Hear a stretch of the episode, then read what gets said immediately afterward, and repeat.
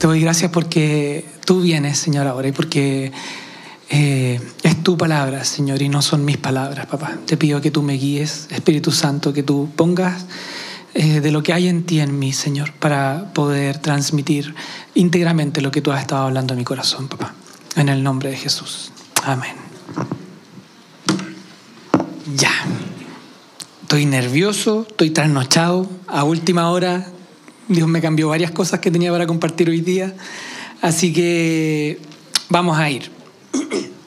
Hoy día el mensaje de hoy se va a llamar Tu voluntad y no la mía. ¿Ya? Así que vamos a hablar un poquito respecto de la voluntad de Dios en nuestras vidas. No, no es un mensaje teológico, ya no vamos a, a como desmenuzar lo que significa voluntad y la voluntad de Dios, etcétera, sino que más bien quiero que podamos pensar en algo un poquito más práctico respecto de qué está pasando hoy día con cada uno de nosotros.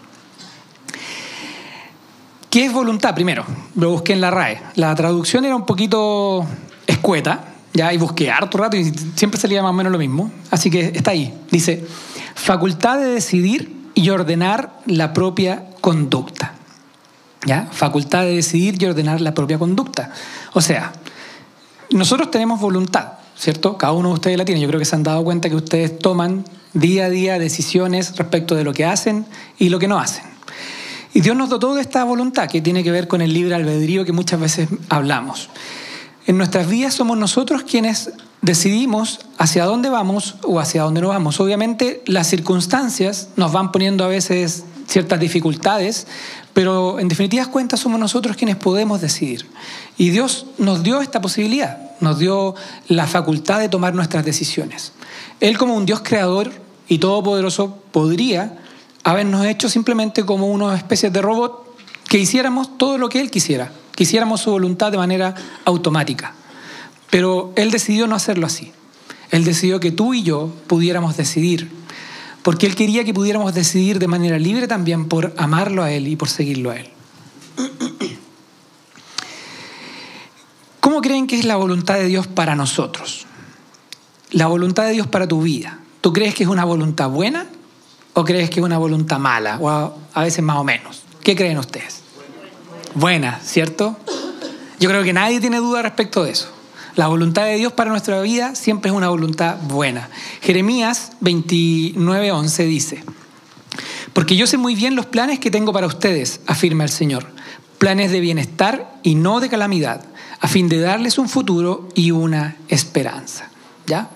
Dios tiene planes de bien para nosotros. Obviamente, a veces no podemos verlo, porque a veces estamos pasando por temas, por situaciones dificultosas, ¿cierto? Y, y, los planes que Dios tiene parecieran que fueran no los mejores, ¿cierto? Pero Él tiene una panorámica mucho más amplia que nosotros. Y Él puede ver desde arriba todo lo que está pasando y armar un rompecabezas que nosotros no somos capaces de comprender. Su voluntad siempre es buena para nosotros. Recapitulando, porque este es como el punto de partida. Siguiente, por favor. Hacer la voluntad de Dios es nuestra elección. Lo hacemos de manera libre. Dios no nos impone su voluntad. Sin embargo, existe la voluntad de Dios para cada una de nuestras vidas y Él tiene planes para nosotros. Este es nuestro punto de partida. Tenemos libertad de acción, pero Dios tiene un plan para nosotros y Él quiere que nosotros lo sigamos. ¿Por qué? Porque es lo mejor para nosotros. Entonces, Dios constantemente nos da a conocer eh, su voluntad para nuestras vidas. Eh, ¿Qué es lo que Él quiere? ¿Qué es lo que Él espera? Pero ¿cuál es el problema en todo esto? Nosotros elegimos. Oh, estamos bien fallados muchas veces. Uno a veces escucha a sus amigos, porque cuando uno piensa en uno mismo, uno jura que tomó las mejores de las decisiones. Pero cuando uno escucha de repente a otras personas y uno dice, pero ¿cómo decidió hacer eso? ¿Te ha pasado, no? Y cuando nos escuchan a nosotros, probablemente nuestros amigos dicen lo mismo. Solo que muchas veces se lo guardan. Entonces, ¿qué es lo que nos lleva a desobedecer a Dios? ¿Qué es lo que nos lleva a desobedecer la voluntad de Dios en nuestras vidas? Y perdónenme que se los diga de esta manera, pero es lo que yo creo. Desobedecemos muchas veces a Dios porque somos chantas. Somos chantas, o sea, es como que no, no, no. Muchas veces tenemos las cosas tan claras porque su palabra constantemente nos habla respecto a lo que Dios quiere para nosotros. Estamos leyendo proverbios con nuestros hijos en este tiempo y una y otra vez habla sobre ser íntegros, sobre ser buenos, ¿cierto? Sobre no dejar fluir nuestra boca de más, etcétera, etcétera, etcétera. Él constantemente se revela en la palabra, pero nosotros decidimos muchas veces no obedecerla. Entonces, ¿por qué nos cuesta tanto? ¿Ya? Yo creo que hay algunos, voy a, voy a enumerar algunas cosas, probablemente hay muchas más, simplemente fueron las cosas que se me vinieron al corazón. Y lo primero es una falta de conocimiento de Dios. Muchas veces no lo obedecemos porque no lo conocemos profundamente. Falta una revelación de Dios a nuestras vidas.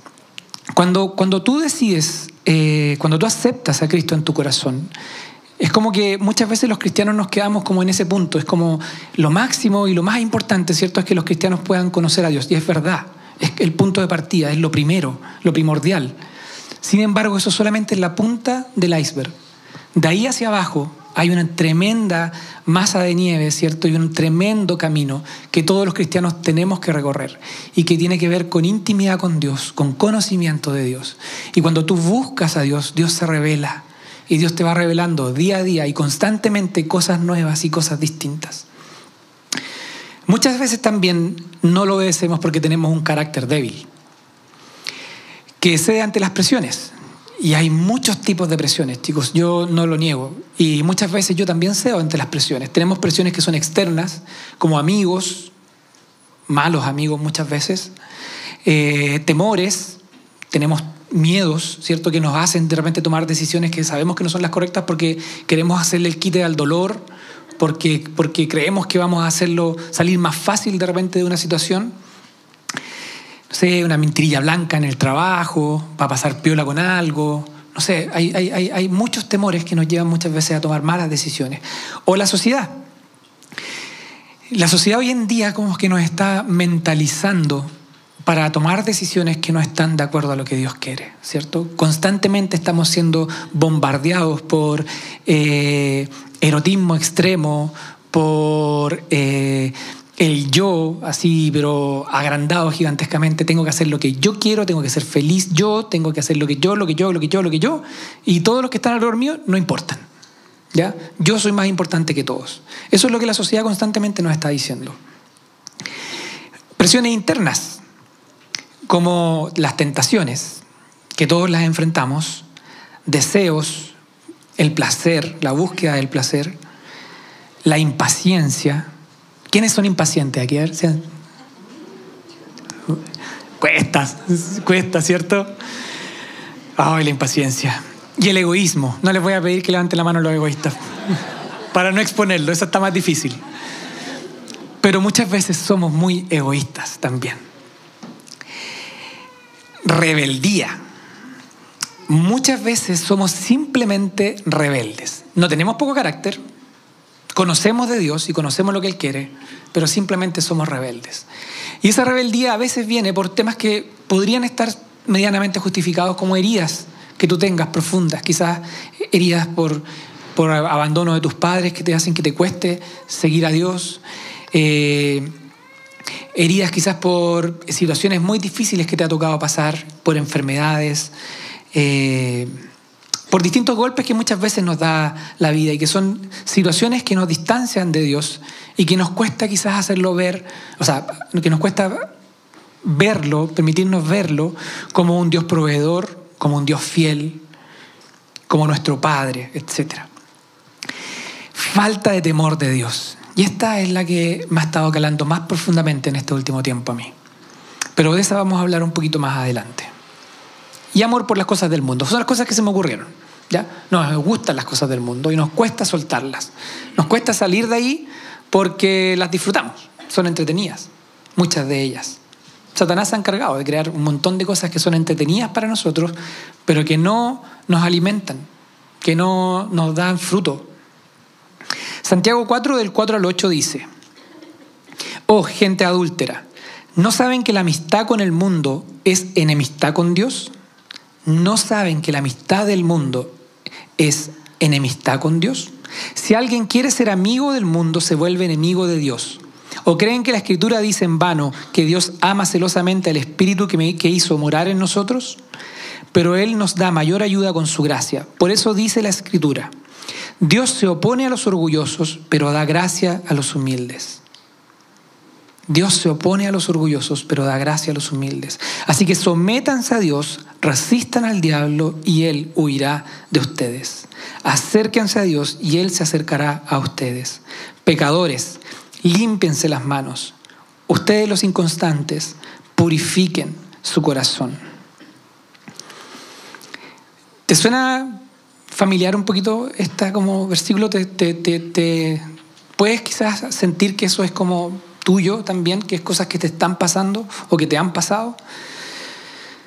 Te atraen constantemente las cosas del mundo y te pido que, que seas sincero contigo, que te lo preguntes ahí en tu puesto. ¿Te atraen constantemente las cosas del mundo? A mí hay muchas cosas que me atraen. Pero de la atracción a ceder a esas cosas, ¿cierto? También hay un paso que es muy importante y ese paso tiene que ver con la decisión de nuestra voluntad. ¿Estás cediendo a las presiones o tentaciones que hay a tu alrededor?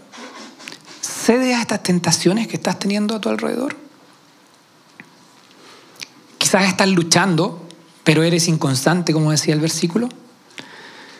Purifica tu corazón, dice al final. Ustedes los inconstantes, purifiquen su corazón. Sométete a Dios, resiste la tentación y el diablo huirá. No es tan fácil, muchas veces, ¿cierto? Pero la clave está ahí. Dice, sométanse, ¿dónde está? Acérquense a Dios y Él se acercará a ustedes. Sométanse a Dios, resistan al diablo y Él huirá de ustedes. Cuando nos sometemos a Dios, y eso tiene que ver con la voluntad, cuando nuestra voluntad es sometida a la voluntad de Dios, cuando realmente permitimos que Él empiece como a pregnar en nosotros, su palabra empieza a pregnar en nosotros, la intimidad con Él empieza a pregnar en nosotros, empieza a traspasar nuestro corazón y nuestra mente y vaya rompiendo nuestra dureza, ¿cierto? Cuando permitimos que eso pase, podemos enfrentar al diablo. ¿Sabes que no dice ahí en la palabra que eh, sométete a Dios y las cosas fáciles vas a poder enfrentarlas? No hace una distinción de qué cosas vamos a poder enfrentar y cuáles no. Dice, sométanse a Dios. Voy a volver. Sométanse a Dios, resistan al diablo y él huirá de ustedes. Es a todo evento, ¿ya? En la medida en que tú te sometes a Dios vas a poder enfrentar las tentaciones de Satanás. Hay un ejemplo muy conocido en la Biblia que está en números 13 al 14, no lo voy a poner completo, pero que habla, ¿cierto?, del pueblo de Israel. Y el pueblo de Israel muchas veces es un reflejo de nuestros corazones. Y el pueblo de Israel era un pueblo terco. Constantemente se descarrileaba y Dios tenía que volver a traerlo. Se descarrilaba, no sé cómo se pronuncia. Se iba, se desviaba, vamos a decir, se desviaba. Y, Dios lo traía de nuevo al camino, constantemente. Eh, y en números en, de 13 al 14, ¿cierto? Habla de cuando el pueblo va a llegar a la tierra prometida, al lugar que Dios le había dicho que le iba a dar, a entregar cuando, salí, cuando salieron de Egipto. Y todo, en todo su paso fuera de Egipto ellos pasaron por muchas cosas y pudieron ver la mano poderosa de Dios constantemente. Podemos mencionar algunas solamente. Dios abrió el mar en dos, ¿cierto? Para que ellos pasaran y después lo cerró y con eso como atrapó al, al pueblo de Egipto, a los al faraón, ya, no, no al faraón, en realidad, a las tropas del faraón, ¿cierto? Las atrapó. Y cuando seguían, siguieron su camino, puso una nube grande, ¿cierto? Que los, que los cubrió y les dio eh, la temperatura que ellos necesitaban y caía maná del cielo todos los días. O sea, milagro tras milagro. Sin embargo, eran porfiados. Y cuando llegaron a la tierra prometida, Llegaron a una tierra y fueron a explorarla. Eh, se envió a un grupo de exploradores que estuvieron 40 días explorando y se dieron cuenta que era una tierra de sobreabundancia, de la cual fluía eh, miel, leche y miel, dice la palabra. Sin embargo, aunque era una tierra maravillosa, habían unos tremendos mastodontes ahí que vivían ahí, ¿cierto? Eran gigantes, decía la palabra. Que era un pueblo donde eran todos tremendos, eran gigantes. Y el pueblo de Israel tuvo miedo, o las personas en realidad, los primeros los que fueron a mirar, tuvieron miedo y llegaron dando un poquito cuentas de esto y el pueblo de Israel ahí sí se sumó y tuvo miedo de ir a tomar esa tierra y desconfiaron una vez más de Dios. Y eso implicó que tuvieran que pagar su horror con, mucho dolor porque tuvieron que eh, transitar por 40 años más por el desierto antes de poder tomar posesión de la tierra que Dios les había prometido. Y todas las personas que estuvieron ahí, que estaban en ese momento, no pudieron entrar salvo unos pocos que habían confiado en Dios. Y fue la siguiente generación la que pudo tomar posesión de la tierra. Y esto me dice a mí, ¿sabes que Dios nos da una y otra oportunidad? Nos da una y otra oportunidad. Sin embargo, también hay un límite. Y hay un límite donde quizás Dios te va a decir, ¿sabes qué? Sergio, ya fueron muchas. Ahora te va a tocar, te va a tocar enfrentar las, las consecuencias de tus decisiones. A veces Dios extiende gracia y te dice, ¿sabes qué? Te voy a apañar un poco más, hijo mío. Pero pero uno no sabe, eso tiene que ver con la voluntad de Dios. Entonces no podemos jugar con esto. No podemos como poner a prueba a Dios. Números 14, 22, que era cerrando este versículo que les relataba, dice, ni uno solo de este pueblo entrará jamás en esa tierra. Todos vieron mi gloriosa presencia y las señales milagrosas que realicé, tanto en Egipto como en el desierto, pero vez tras vez me han probado, rehusando escuchar mi voz. Entonces, el problema por el cual ellos no entraron al pueblo, no tomaron posesión de la tierra, no fue por el temor de los gigantes, sino fue porque una vez más pusieron a Dios a prueba y no le creyeron. ¿Sigues probando a Dios en tu vida? Y yo te pido también que te lo cuestiones con las situaciones que tú estás viviendo. ¿Sigues probando a Dios en tu vida? Piensa ahí en tu puesto. ¿Estás quizás jugando con fuego hoy día? Quizás una compañera del trabajo que se ha acercado demasiado y está como diciendo, no, si yo puedo estirar un poquito más el límite, tengo control de mí, jugando con fuego, o saliendo con, con amistades que no te benefician y quizás yendo a lugares donde no deberías estar. ¿Sabes? Dios quiere que seamos cristianos radicales e íntegros. Radicales e íntegros. Cuando cuando vemos el ejemplo de Cristo, esto no es algo nuevo, no es como que Dios hoy quiera que seamos radicales íntegros, o sea, radicales íntegros, cristianos radicales e íntegros. No es como que esto sea algo nuevo. Dios siempre ha querido que seamos cristianos íntegros y radicales. Fue el ejemplo que Cristo nos vino a dar cuando estuvo acá en la tierra. Él fue un hombre radical y fue un hombre íntegro en todo. Y fue probado en todo también. Y no se le hizo fácil. No fue fácil para él. Yo no sé cuáles son las luchas que tú estás enfrentando en tu vida. No sé, quizás hoy día estás enfrentando una enfermedad grave, ya sea tuya o de una persona muy amada para ti. Eh, quizás un cáncer u otra cosa muy difícil. Pero Dios quiere que confíes en Él. Así como quiso que el pueblo de Israel confiara en Él, Él quiere que tú confíes en Él. Eso no significa que no vas a tener dificultades, te insisto. Pero sí o sí la voluntad de Dios tiene caminos que son buenos para ti. Juan 16, 33 dice, yo les he dicho estas cosas para que en mí hayan paz. En este mundo afrontarán aflicciones, pero anímense, yo he vencido al mundo. Y me gustó mucho cómo empieza el versículo, como que no, no me había detenido en eso. Yo les he dicho estas cosas para que en mí hayan paz. No es para que eviten la aflicción, sino porque en Él podemos encontrar paz en medio de la aflicción. En Él podemos tener el carácter que nos permita enfrentar la situación en la cual nos estamos viendo. Entonces, Él quiere que clamemos y vayamos a Él. muchas, veces, muchas veces en medio de estas pruebas es cuando Dios se revela a nosotros, cuando nuestro corazón se mantiene íntegro y confiado en Dios y cuando le creemos es cuando Él se revela y Él viene. Jeremías 29, del 13 al 14 dice, si me buscan de todo corazón podrán encontrarme. si me buscan de todo corazón, podrán encontrarme. Es una afirmación. Si me, me encontraran, dice el Señor, pondré fin a su cautiverio y restableceré su bienestar. Los reuniré de las naciones a donde los envié y los llevaré a casa de regreso a su propia tierra. ¿Cierto? Y esto es cuando el pueblo de Israel había sido como esparcido por muchas partes. Pero esto es algo que también es una promesa para nosotros hoy. Si nosotros lo buscamos de todo corazón, yo estoy seguro que lo vamos a encontrar. Porque su palabra lo dice en muchas partes también. Ups, se me agrandó. Ahora sí. Y lo que les voy a, como a comentar ahora es algo que, es lo que Dios ha estado poniendo en mi corazón y me da mucha pena. Y eh, es algo que, he estado como masticando hace tiempo. Bueno, el mensaje que les estoy compartiendo hoy día es algo que Dios había estado hablando hace tiempo en mi corazón. Y no solo por lo que veo en los demás, porque sino también porque Dios ha estado hablando a mi corazón respecto de mis propias luchas y mis propias cosas. Pero hoy en día los cristianos quieren vivir la vida y tener los beneficios del mundo sin perder los beneficios de ser hijos de Dios. Y es algo que vemos constantemente. Lo queremos todo. Pero lamento decirte que no se puede. No se puede tener todo.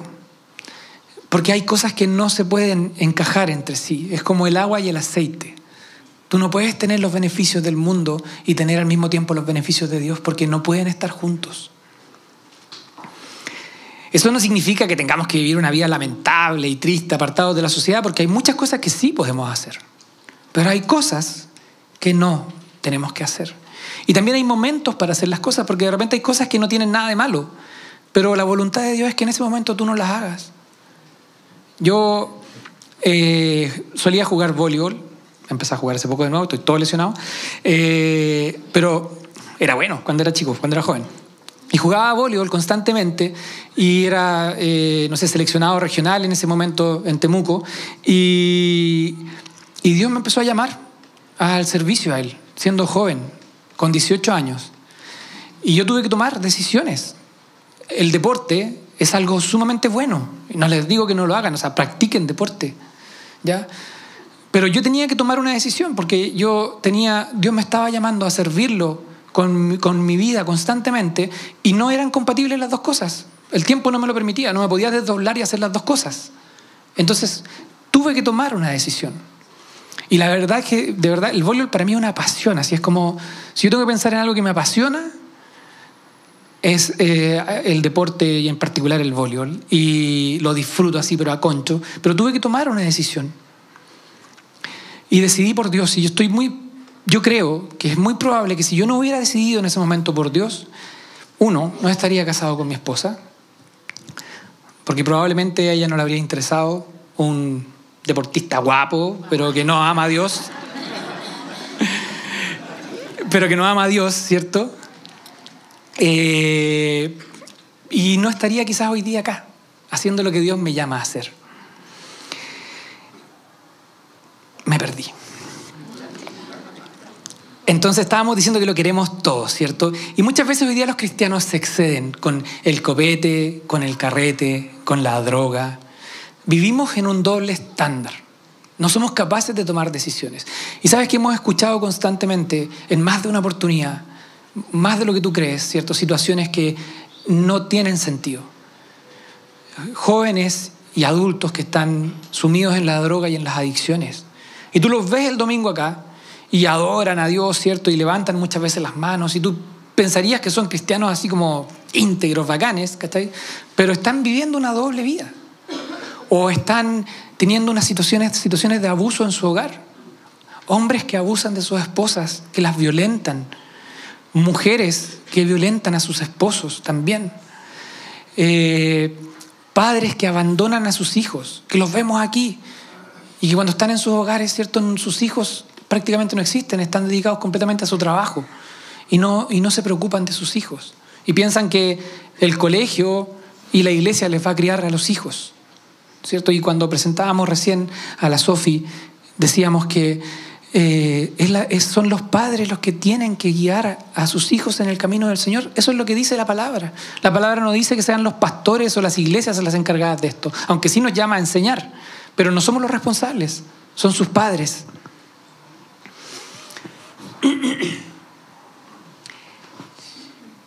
¿Para qué hablar de la sexualidad, cierto?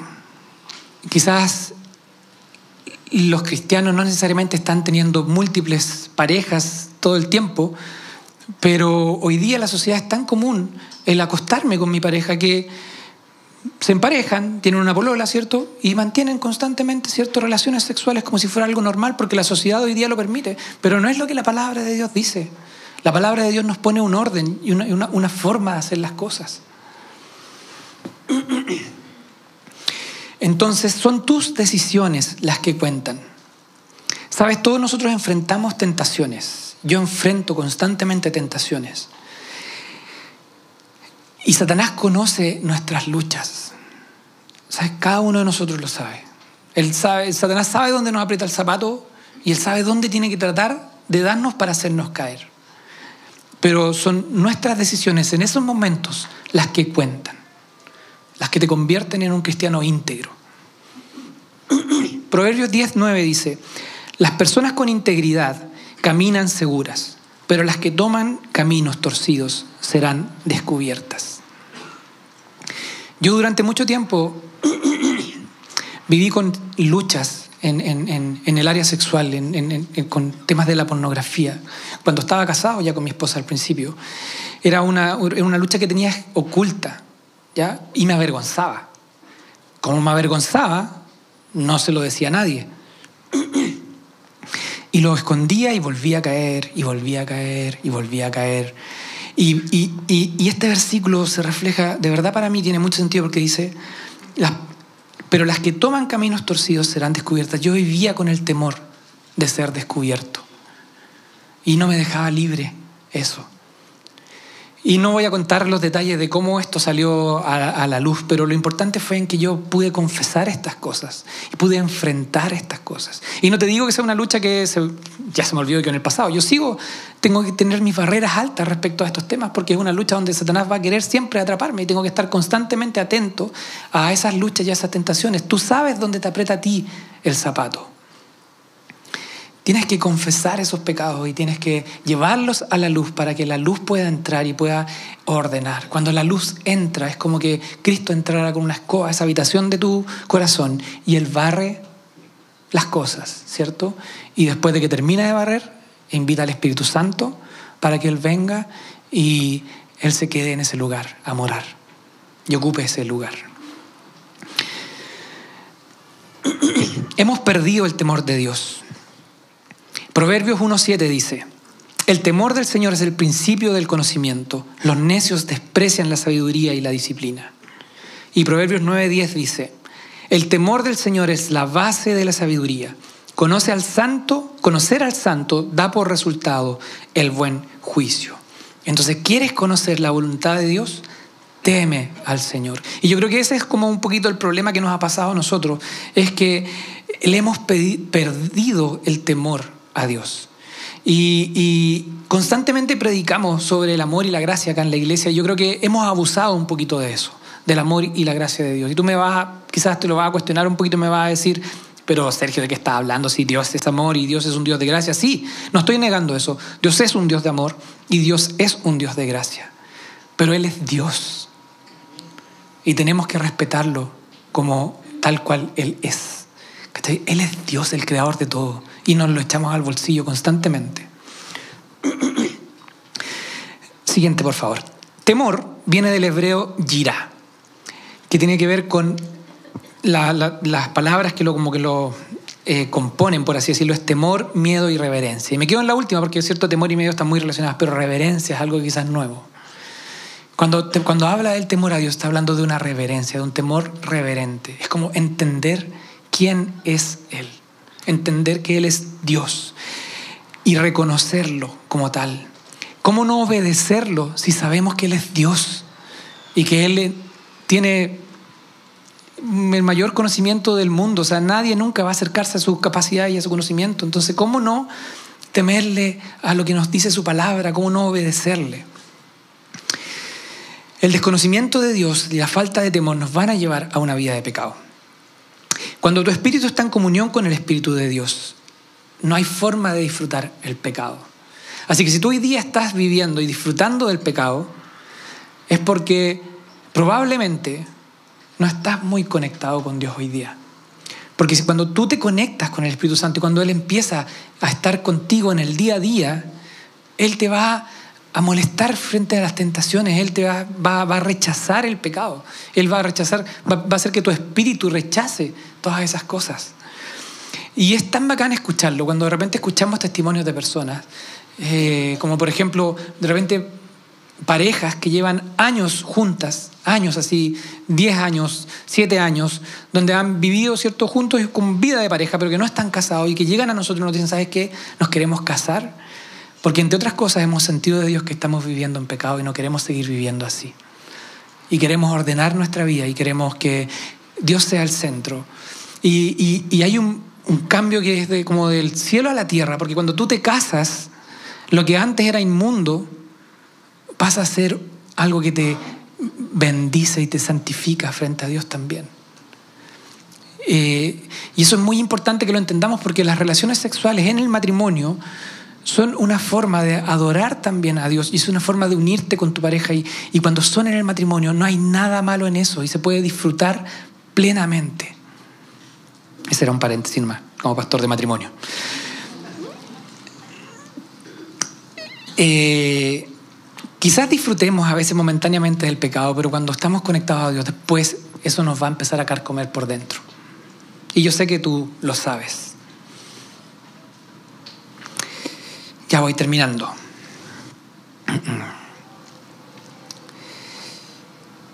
¿Sabes que el pecado ciega, amigos?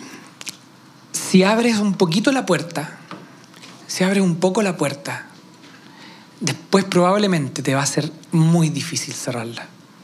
Cuando decimos, no, es que un poquito nomás, y vamos, vamos a un poquito de pecado nomás, y después un poquito de pecado nomás, y después ese poquito como que ya se te hizo natural.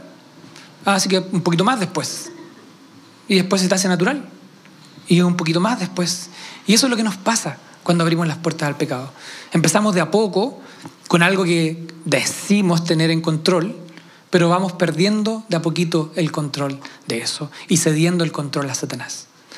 Entonces, tenemos que ser cristianos radicales. Y termino con este versículo siguiente, por favor me gustó mucho también. Dice, y ahora Israel, ¿qué, quieres, ¿qué quiere el Señor tu Dios de ti? Solo requiere que temas al Señor tu Dios, que vivas de la manera que le agrada y que lo ames, y lo sirvas con todo tu corazón y con toda tu alma. Debes obedecer siempre los mandatos y decretos del Señor que te entrego hoy para tu propio bien. Y me gusta mucho la forma en que este versículo plantea como ciertos pasos. ¿ya? Primero, requiere que temas al Señor tu Dios, que es lo primero. Segundo, que vivas de la manera que le agrada y que lo ames. Porque si lo temes, eso es lo que debería venir por consecuencia. Tú deberías vivir de la manera en que lo agrada y, que demuestra que lo amas, ¿cierto? No, no lo amas primero y después demuestras que haces las cosas que Él quiere. Porque si tú realmente lo estás amando, vas a estar haciendo las cosas que Él te llama a hacer. Es como una consecuencia, por así decirlo. Y si es que tú no estás haciendo las cosas que Él te pide hacer, es porque probablemente no lo estás amando como lo debes amar. Quizás crees que lo estás amando, pero realmente no estás amándolo como lo debes amar. Y que luego de todo eso viene que lo sirvas con todo tu corazón y con toda tu alma. No empiezo sirviéndolo a lo loco mientras mantengo una vida de pecado. Yo ordeno mi vida primero, arreglo las cosas y luego los sirvo. No significa que tengamos que tener todo arreglado, chicos. Nadie de nosotros lo tiene. Nadie de nosotros está libre de pecado. Todos somos, eh, todos estamos dañados, todos tenemos nuestras luchas. Tengo mis luchas, y cada uno de los pastores que cada domingo se para aquí adelante tenemos nuestras luchas, ¿ya? Pero se trata de ser sinceros con esas situaciones, estar trabajando en ellas, tenerlas que haber, confesado las cosas con las cuales tú estás trabajando y estar avanzando en ellas, ¿ya? Entonces, hay sabiduría en la palabra de Dios. Para conocerlo no es suficiente con escucharla, tienes que leerla, tienes que confrontarte con ella. Pídele a Dios que confronte tu corazón y que, eh, y que eso te permita ir como revelando lo que Él quiere trabajar contigo. Así que me gustaría invitar a, los chicos de adoración, Helio, y me gustaría tener un tiempo en que Dios ministre tu corazón. Solo tú y Dios. Eh, conversa un poquito con Él. Y si sientes la necesidad de confesar algo o de, que, o de pedir a alguien que ore por ti, quizás no necesariamente siendo explícito, simplemente que alguien ore por ti, te invito a que puedas pasar acá adelante también. ¿ya? Eh, no te sientas juzgado. Somos una iglesia que constantemente hace esto. ¿ya? Y constantemente tú vas a vernos a todos en alguna oportunidad acá adelante. Y eso nos hace humanos y nos hace como... Es parte de nuestra libertad con Dios. Padre amado, Señor, mm, ven, Espíritu Santo, yo te pido que tú vengas ahora, Señor, y que tú te derrames sobre cada uno de nosotros, Señor. Y me uno, papito amado. Derrámate sobre cada uno de nosotros, Señor.